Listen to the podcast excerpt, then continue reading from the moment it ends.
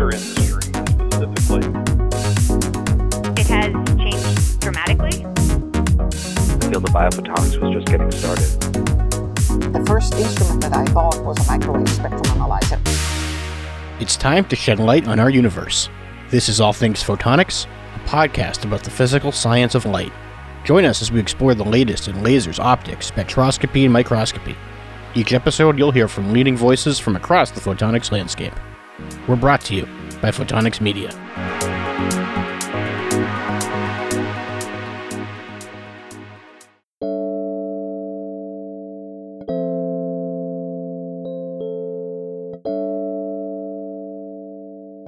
This is Associate Editor Joel Williams. Here are this week's top stories. Immervision has unveiled the Joyce project, an effort to foster collaboration throughout the computer vision community to develop a robot with human like perception and beyond. Researchers at the U.S. Department of Energy's Oak Ridge National Laboratory used squeezed light to advance state of the art microscopy. The technique will allow for the investigation of material properties with greater sensitivity than is possible with traditional tools. Researchers at the University of Exeter have developed a method of manipulating light with a synthetic Lorentz force.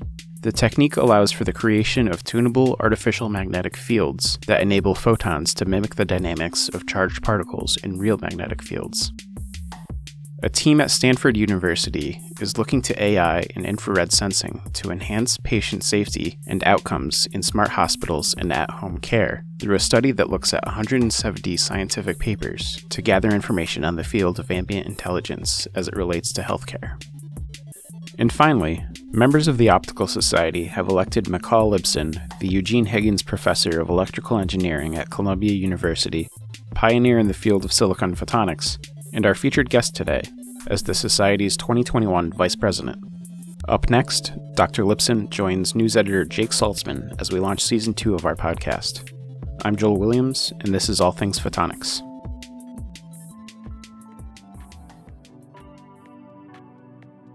Today's episode is sponsored by MKS Instruments. We have you covered with our full portfolio of solutions in the areas of optics, photonics, lasers, vibration control, and precision motion control. Surround the Workpiece is an MKS offering that includes product design and development, system level integration, research and development, system, subsystem, and component selection, and maintenance, repair, and calibration services in the field of laser based guidance and control for manufacturing processes. For more information about Surround the Workpiece, please visit www.newport.com.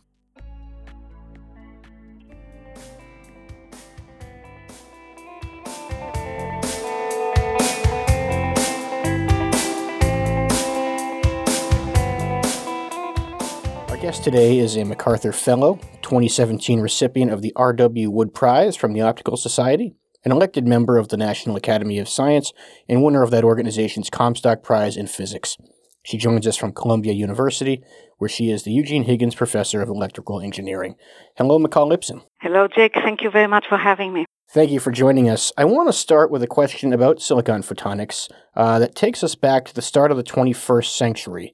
How would you characterize the state of that industry in the early 2000s?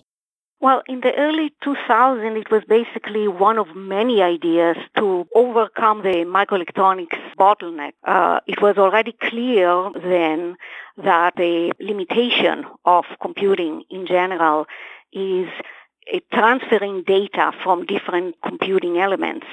And if you try to do it using traditional kind of copper wires, you're gonna burn too much power. So there was there were many options on how to translate that information to something else that doesn't dissipate power and that can transfer that information. So it could be light, like fibers, uh, which was the silicon photonics. It could be people were thinking at the time of doing it with microwave, with wireless. So it was really kind of a relatively exotic idea, but it picked up extremely fast. I mean, uh, I would say in two, three years it became kind of on fire because it, became, it was very clear that this was kind of a winning solution. You've said that it was one of the very few areas of any science, much less of photonics, to penetrate industry so quickly. What were some of the seminal breakthrough moments or discoveries uh, that took place to move the field in that direction so quickly? So, in the beginning of, uh, so let's say in year 2000, 2001, we had the problem of uh, the fact that silicon does not emit light. And this was considered almost kind of a major bottleneck uh, for this. Uh, people didn't even want to get into silicon photonics because they say, look, silicon doesn't emit light. We need lasers on a chip. And then as we progressed, it uh, started making photonic elements that we, meaning a community, right, started making waveguides and photonic elements that basically did not lose any of the light. I mean, it was extremely low loss. Then it became feasible that, hey, maybe we don't need lasers on a chip. We could have lasers off the chip, kind of just like your battery, just like your power supply. So then we and we went the whole community went from okay we maybe we could do silicon photonics but we need a way to couple light into the chip so that was a major a breakthrough that uh, we needed to overcome in order for the field to progress because you have to remember that silicon waveguides, which is a kind of miniaturized fiber, right? That's the equivalent of a fiber, but now on a chip. The size, the cross section of that is kind of uh, 200 nanometers, 100 nanometers, very, very small. While the fiber, we're talking about 10 microns. So it's kind of orders of magnitude. So it's very, very difficult to get light from these two different domains. So coming up with a solution that bridge between these two was extremely important and that we were able to, to do that in 2003. And then in 2004, we were able to demonstrate that you could actually on silicon propagate signals, electrical signals. So you could have ones and zero volts and you could translate that to yes light, no light, right? You could, you could translate that to photonic domain, basically have a modulator. And that was an extremely important breakthrough because up until then, silicon it was assumed basically that silicon is not uh, is not able to to make that translation between electrical to optics because it doesn't have what we call electro-optic coefficient, kind of that optical properties that react to voltage. But we still were able to do that, and that was kind of these two demonstrations kind of critical for the field to kind of take off. These dates you're citing in the grand scheme of, of science are not all that far ago, uh, 17 years ago, 15 years ago. And so this move from a largely theoretical field to a practical field enveloped some critically important technologies. At what point in the evolution of optics and silicon photonics did large scale computing companies begin to seek out these applications and, in many cases, using them in their own manufacturing? Right, right, absolutely. I mean, it, it's unbelievably satisfying to see something that is kind of everywhere I turn. I, I see people relying on silicon photonic in their industries, absolutely. Uh, at what point did uh, these large scale computing companies begin to seek out uh, these applications? So in the so in the beginning year 2000, many computing industries were interested in this, but it was still exotic, meaning they funded on the side technologies in academia. It was, yeah, it was kind of interesting, a little bit like uh, maybe, maybe even quantum today, you know, a little eh, kind of exotic. But very quickly, already kind of 2006, 2007, it, became kind of, they stopped talking to us. uh, and they went dark, right? They, they started developing their own, which meant for us that they were really kind of developing their own technologies. And uh, basically every microelectronic industry had their own silicon photonics. Today, it's way way beyond that. Today, it's even uh, anyone related to not just microelectronics, but anyone related to data centers, to large-scale computing, any type of computing in general, transferring of data has a foot in, in silicon photonic industry. I have to suspect that whenever you're working in a new field, whether it's deemed exotic or not, there's a lot of proving it, not just proving the science, but proving your abilities to yourself. Can you talk about that environment for you and what it was like in, in some of those early years trying to prove the viability of silicon photonics and express the potential of it? Yeah, absolutely. I mean, I uh, especially you know in the beginning of the career, you're trying to enter to start and you're not enter to basically start a new field right? And you know you're nobody right? Nobody you know i, I didn't have a track record. I mean I, I was just starting myself. So it was kind of double proving right uh, that this is possible. And the skepticism was actually in some ways uh, founded because it was based on the fact that silicon itself is uh, fundamentally is not necessarily a good optical material. There were other optical materials that were much better. But the key is that we kind of leverage the silicon microelectronic industry, and that kind of was the, the key to make that successful. The quality of the fabrication was so good that it made it work, combined with kind of new physics and so on. So I would say that in the beginning of the career, kind of when I was uh, giving talks, I gotten used to a lot of skepticism, rolling eyes, but I, I got very, very good advice at the time, which I pass on to young uh, researchers that so often people will ask me, well, how do you know what to work on? And the key is really step back and make absolutely sure that you yourself believe in it truly that you looked at everything and it, it, it does make sense as opposed to being hot, as opposed to being, you know, curiosity. Actually, it does have an impact and it does make sense. So you yourself have to believe in that. And if, if you do, then things will fall into place naturally. We're talking today to Dr. Michal Lipson from Columbia University, speaking about the past, present, and we'll get to the future of silicon photonics. I want to talk to you a little bit about some of the influences and inspirations that continue to guide you. You come from a science heavy family. Can you talk a little bit about your father and his influence on your work? Yeah, so actually, when I said that I had a good mentor, I, I had the best mentor in the world. Right, my uh, someone that fundamentally kind of believed in me and had a very, very clear mind and guidance. My father, and he he's a physicist, and actually all our families are physicists. I have a twin sister who's a physicist. And my mother had a degree in, in physics. But my, my father in particular was extremely influential. He loved and still loves physics and kind of revolutionary ideas. He's kind of very courageous and he uh, influenced me very, very strongly. Another influence uh, may be geography. You've worked and lived and studied on multiple continents in multiple institutions including in your formative years. Can you talk about how geography plays a role in uh, your work? Yeah, absolutely. I think about it often. I was born in Israel, but I grew up in Brazil. And that kind of a combination, I, I feel very fortunate. I actually have very strong connections with both countries. I feel very loyal to both countries. They they know kind of the optics community in both uh, countries know that they just need to send a, an invitation. I'll be there and I'll support the community. And I think also, like you say, absolutely different people have different ways of doing science, different kind of tendencies to focus on different things, and these two communities are very different. Israelis, uh, in general, are known to be very innovative and they have very strong connection with startups.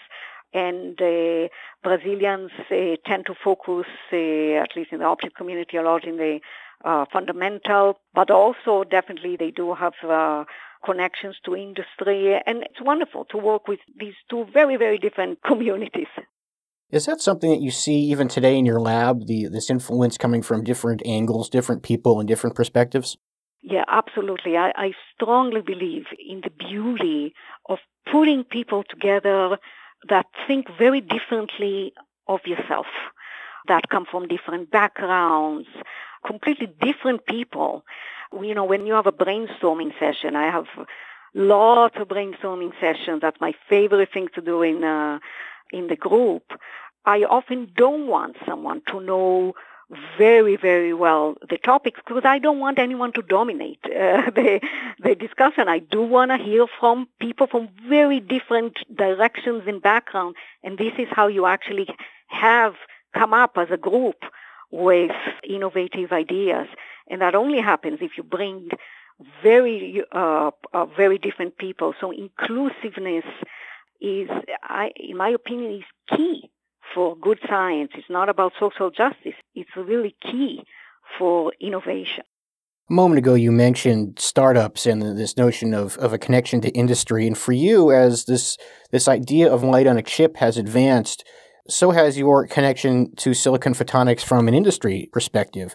How has that, in launching two businesses, enabled you to connect with the field on an industry level? I think that the connection with industries and understanding the demand of industry kept me grounded and, and I think it actually benefited very strongly the the group for many for very different reasons. I mean, one obvious reason that the students often do want to launch their own startup, but one more, perhaps more importantly, is that I understand what is missing. And then the question is, the most important question that I tell the student to think about is, why is that missing? Is there anything fundamental that is causing whatever we need to not be there? And then try to address that fundamental reason. So that kind of gives me a hint, the, the connection with the industry gives me a hint of where to focus our effort, how to identify those big impact ideas. We're speaking with Dr. Michal Lipson about silicon photonics and other topics and other issues. You've mentioned that one of the joys in your career, uh, including at this point currently, is the ability to work on the boundary of basic science, in, in particular basic physics, and trying to overcome some of its fundamentals. Can you tell us a little bit about what you mean by that? Yes, that, that's exactly kind of you couldn't put it better in uh, in terms of what I love about what I do. I try to often kind of uh, follow the recipe of kind of identifying what is needed technologically wise, right? Uh, what is missing? I don't know, uh, let's say a specific modulator, a uh, something that kind of is is badly needed in the industry, and then try to step back and ask: Is physics causing this to be challenging? Did people not do it just because there wasn't the demand? That's often not the reason. If there is a demand, and it is challenging to do, why fundamentally it is challenging, and identify that reason, and maybe even step backwards and ask, is that fundamental reason common to also maybe other area, or is very general to optics in general, not just to silicon photonics? So try to identify those fundamental drivers for uh, technological needs and then try to address them.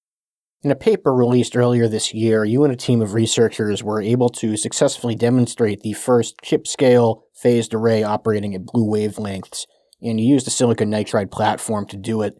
Can you talk a little bit about what the successful completion of research like this tells you about the ongoing role of silicon in emerging applications? Yes, this is a very good example of applications that we didn't even dream about.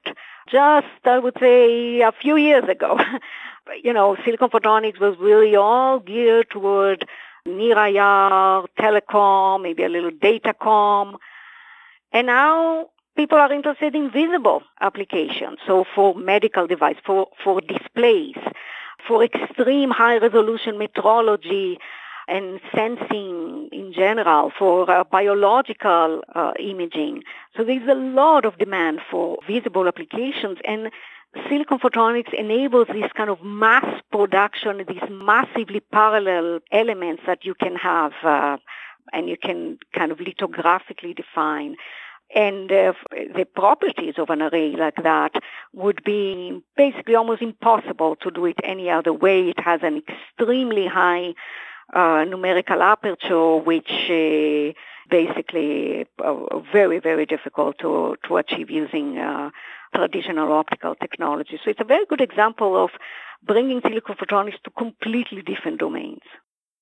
One of these uh, completely different domains, and I, I, believe he used terminology to describe it as a little bit not wacky, but unknown perhaps. Uh, one of those technologies and applications is quantum computing. Can you talk a little bit about the role of silicon photonics or silicon as itself in quantum computing? Yes, no, I think that photonics in general is, is going to be key for quantum computing. And, and what we need here is now the demands on silicon photonics are becoming extremely high. So we need to solve all kind of problems that we had before that we, we kind of brushed under the carpet. So for example, uh, losses that were tolerable for datacom or telecom are not tolerable. These losses are not tolerable for quantum application. That's just one example. Or for example, switches are badly needed for quantum. Today, the only switches that we can do are basically lossy and are just not, uh, they might be fast, but they are not uh, appropriate for, uh, for quantum application. So I like the fact that it kind of puts new demands for us and we need to think about what is causing those losses and, and where does it come from. That's just one example. With this rise in innovation, as that takes off, and, and you've said it, as that happens, the needs of industry increase, not necessarily on a parallel scale. Can you talk about where we might be today and our ability to meet those needs? Yeah, I think the photonic industry is going in paces that is kind of very hard to, to predict, right? If I would know where to go in, in a few years, I would absolutely be doing it myself. But as a leader uh, of a group, that's what uh, you try to do always, is try to be a step ahead and try to understand what is needed. But I think my advice, if you try to predict the, the future, is try to think very big. What is uh, what are application of optics in general, and then ask what silicon photonics can do for you, and, and probably it can solve some of the bottlenecks. Absolutely. One of the critically relevant issues uh, or topics that you've discussed frequently in a variety of settings is young women working in or studying the sciences. Do you have any advice for young women uh, who are beginning to pursue or already pursuing a career in the sciences? Yeah, I would say that the the field still remains extremely dominated by uh, basically male dominated. I do think though that the awareness is increasing uh, these are uh, younger and younger men, right? and they are, the societies basically are working very hard to increase awareness of inclusiveness. And I think as a young woman, if you are aware of the difficulties and you understand that it is not you, don't internalize it, but it is the society, it is our community, and we are growing, we are getting better, but be patient and definitely don't internalize it. It is, you know, you might have some hurdles, but it is so worth it. It is. I feel unbelievably fortunate. So yes, we there, there are still difficulties. There's no question about it. I, unfortunately, I don't think that the world is so different today than it was 20 years ago. But very unfortunately, but it is absolutely worth it. I want to ask a question, and I'll preface it by saying it may be unfair, but I want to ask it anyway. 15 years ago, putting light on a chip was considered theoretical at best, if it was being considered at all. In your estimation, what are a couple things in the nanophotonics landscape that we may not be able to fathom today that could very well become reality uh, 20 years, 15 years from now? Okay, Jake, that, that's really not fair. because that's my goal, right? Oh, if I, if I would know, I would absolutely be doing it. Uh, but that said, I mean, I think there are today photonics for quantum, for example, it is looking more and more real. Definitely photonics for long range sensing, even though we have on-chip photonics, but using it for LiDAR applications becoming, uh, we're talking about meters away sensing, uh, is becoming more real. And there are definitely big questions uh, in that to make that reality. And even using photonics for large scale system where now you need high power. We are usually used to think about silicon photonics as low power. I think applications that require high power actually needed, and we need to think about uh, how to make that happen on a chip. Speaking with Dr. Michal Lipson, who is the head of the Lipson Nanophotonics Group, he's been kind enough to join us today and talk about all things silicon photonics and a little bit more. I want to end, Dr. Lipson, with a couple questions uh, that we can't really avoid here about the COVID 19 pandemic. How has that situation shed light on the future of communication? That's an excellent question because it, it brought very clearly, brought, brought, to light very, very clearly the need for communication, for high bandwidth communication. It is actually incredible how used to, just in a few months, we are used to now communicating virtually. So uh, the need for high bandwidth communications, data communications, and communications in general is only growing. And that's very good news for photonics. And a follow up to that, what role will silicon itself play in advancing our communication systems? Silicon photonics is basically the future of uh, of transceiver industry, and that is kind of uh, growing exponentially that market. And many approaches are now based on those transceivers monolithically integrated with silicon microelectronics. So it, that looks like one of the uh, one of the futures of uh, of communication. Looking back now 20 25 years of your work, the field has grown just so much and it continues to grow uh, at great speed. What has that meant for you? Is there a, a sense of validation or is it sort of a, a head down work on what's next attitude for you? Oh no, I don't take it for granted. I feel extremely fortunate, and sometimes uh, you have to. I have to pinch myself and say, uh, I can't believe that uh, it actually worked. You know, uh, this whole believing in it uh, and actually making that happen. Absolutely, you know, that's our nature is always to look for the next thing.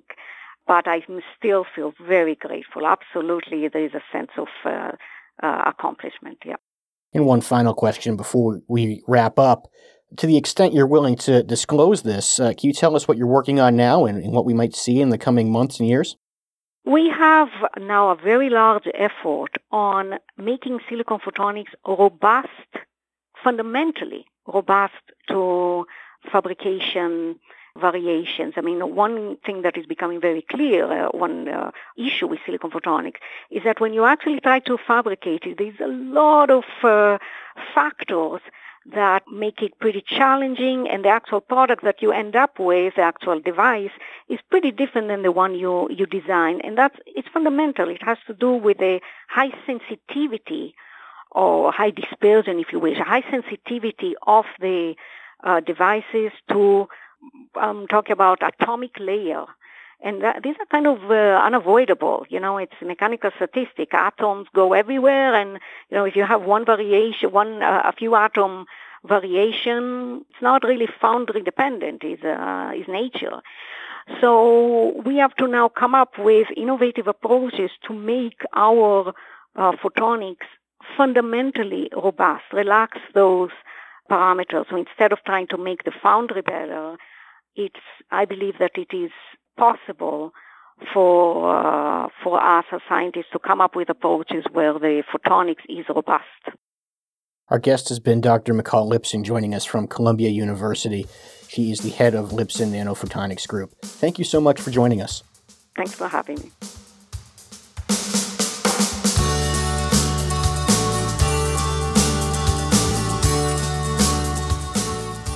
For more than 50 years, Photonics Spectra magazine has taken great pride in promoting and fostering dialogue among the scientists, engineers, and end users who develop, commercialize, integrate, and buy photonics products. The magazine evolves as photonics evolves, but our mission is unchanged from that on which we were founded in 1967. Joining me now to speak a little bit about that mission and other relevant topics is Dan McCarthy, senior editor at Photonics Media and editor of Photonics Spectra magazine. Hi, Dan. Hey, Jake. I mentioned our mission a moment ago, and I want to take its opening line and send it to you for your thoughts. to actively encourage progress and not simply reflect it. We're entering year 54 of publication now for Photonics Spectra. How are we doing that in the magazine? Yeah, the mission you mentioned is actually from the words of Teddi Laurin, our founder, who started this publication as a industry directory. That evolved into an industry trade magazine, and, and that's where we are today. What uh, I think Teddi had in mind when she said those words is that we are not a scientific journal. We're an industry trade publication that covers not just the technology, but the business of photonics. And uh, part of that mission, I, I think it's important for us to focus on the collaborative side of the industry. Uh, when we are fostering conversations and we are asking all the right questions and encouraging the right questions to be asked in industry, I think that we're actually helping the whole industry progress as, as a unit. So that's, uh, that's where we come in. And one of the things that we, we really do take a lot of care in, in maintaining is knowledge of the, the value chain. As that evolves, so too does our understanding of it. Can you talk a little bit about how the value chain is something that is reflected in the magazine? Sure. Like I said, we're not a scientific journal. We are a trade publication, so uh, we do cover a lot of technologies here. We're not a laser publication or an optics publication or an imaging publication. We're a photonics magazine. And uh, knowing the value chain is almost a survival tactic because becoming a subject matter expert in any of those topics is kind of a moving target. So it helps for us to know when we go out to research stories or determine what's going to be on the editorial calendar to have some idea of who's developing what for whom and why. So if we know what the challenges are, we know better what questions to ask about the solutions. If we understand what solutions people are seeking, we have a better idea of how to vet challenges as they come out. I suspect you'll get into some of the core technologies we cover uh, in this next answer, but I'll ask the question first. We as writers obviously take a lot of pride in having good responses to our work and hearing that people appreciate uh, and like what we're producing. But I think more than that, what we really care about is knowing that we're making a difference in the lives of our readers, uh, be it their personal lives, their work lives, whatever it may be. Uh, what gauge will you use to determine um, the impact that Photonics Spectra is having? We're constantly engaging the industry either by you know emails, phone calls, solicited and, and contributed article pitches. So we get our feedback through those pathways. What I could tell from uh, if our editorial mission is taking root is that the conversations we have are focused more on value than promotion. People are more able to articulate what the value of what they're doing is and to whom it's of value and what some of the trade-offs are and those are the conversations that they're interested in having with us as opposed to just trying to sell product. Everybody wants to make money in this industry but it's really the legitimate value that we provide to each other that determines how well all of us succeed. As we round out a year of really undisputed tumult, uh, I want to look forward to the upcoming year. Can you tell us about some of the things that our readers may have to look forward to in PS? Sure. I think over the years we've sort of drifted a little bit to the scientific side, and that's fine. We plan on continuing our coverage of cutting edge science and the universities and elsewhere. But I'd like to focus a little bit more on the application side as a return to form of, of what we were as an industry trade publication. A lot of uh, our readers are not only component suppliers, but they're also system developers, system integrators, and end users in a lot of the vertical end markets that Photonics serves. So I like to focus just a little bit more on some of the challenges in those sectors and some of the solutions that are helping to solve those challenges. You mentioned those sectors. What are they? Well, like automotive, packaging, medical, aerospace are some of the major sectors in which we play, defense. Dan's editorial, his debut editorial, is out online and in the September edition of Photonics Spectra. As always, you can read the magazine monthly, as well as its contents on our website, photonics.com. Thanks for joining me, Dan. Thanks, Jake, and congratulations on season two of the podcast. Thank you.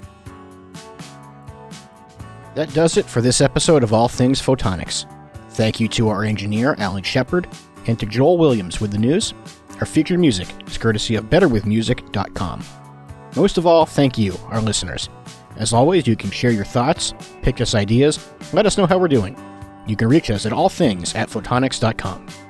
All Things Photonics is available on all major platforms, including Spotify, Apple Podcasts, and Google, as well as on our website. Subscribe, never miss an episode. I'm Jake Saltzman. This has been a Photonics Media production.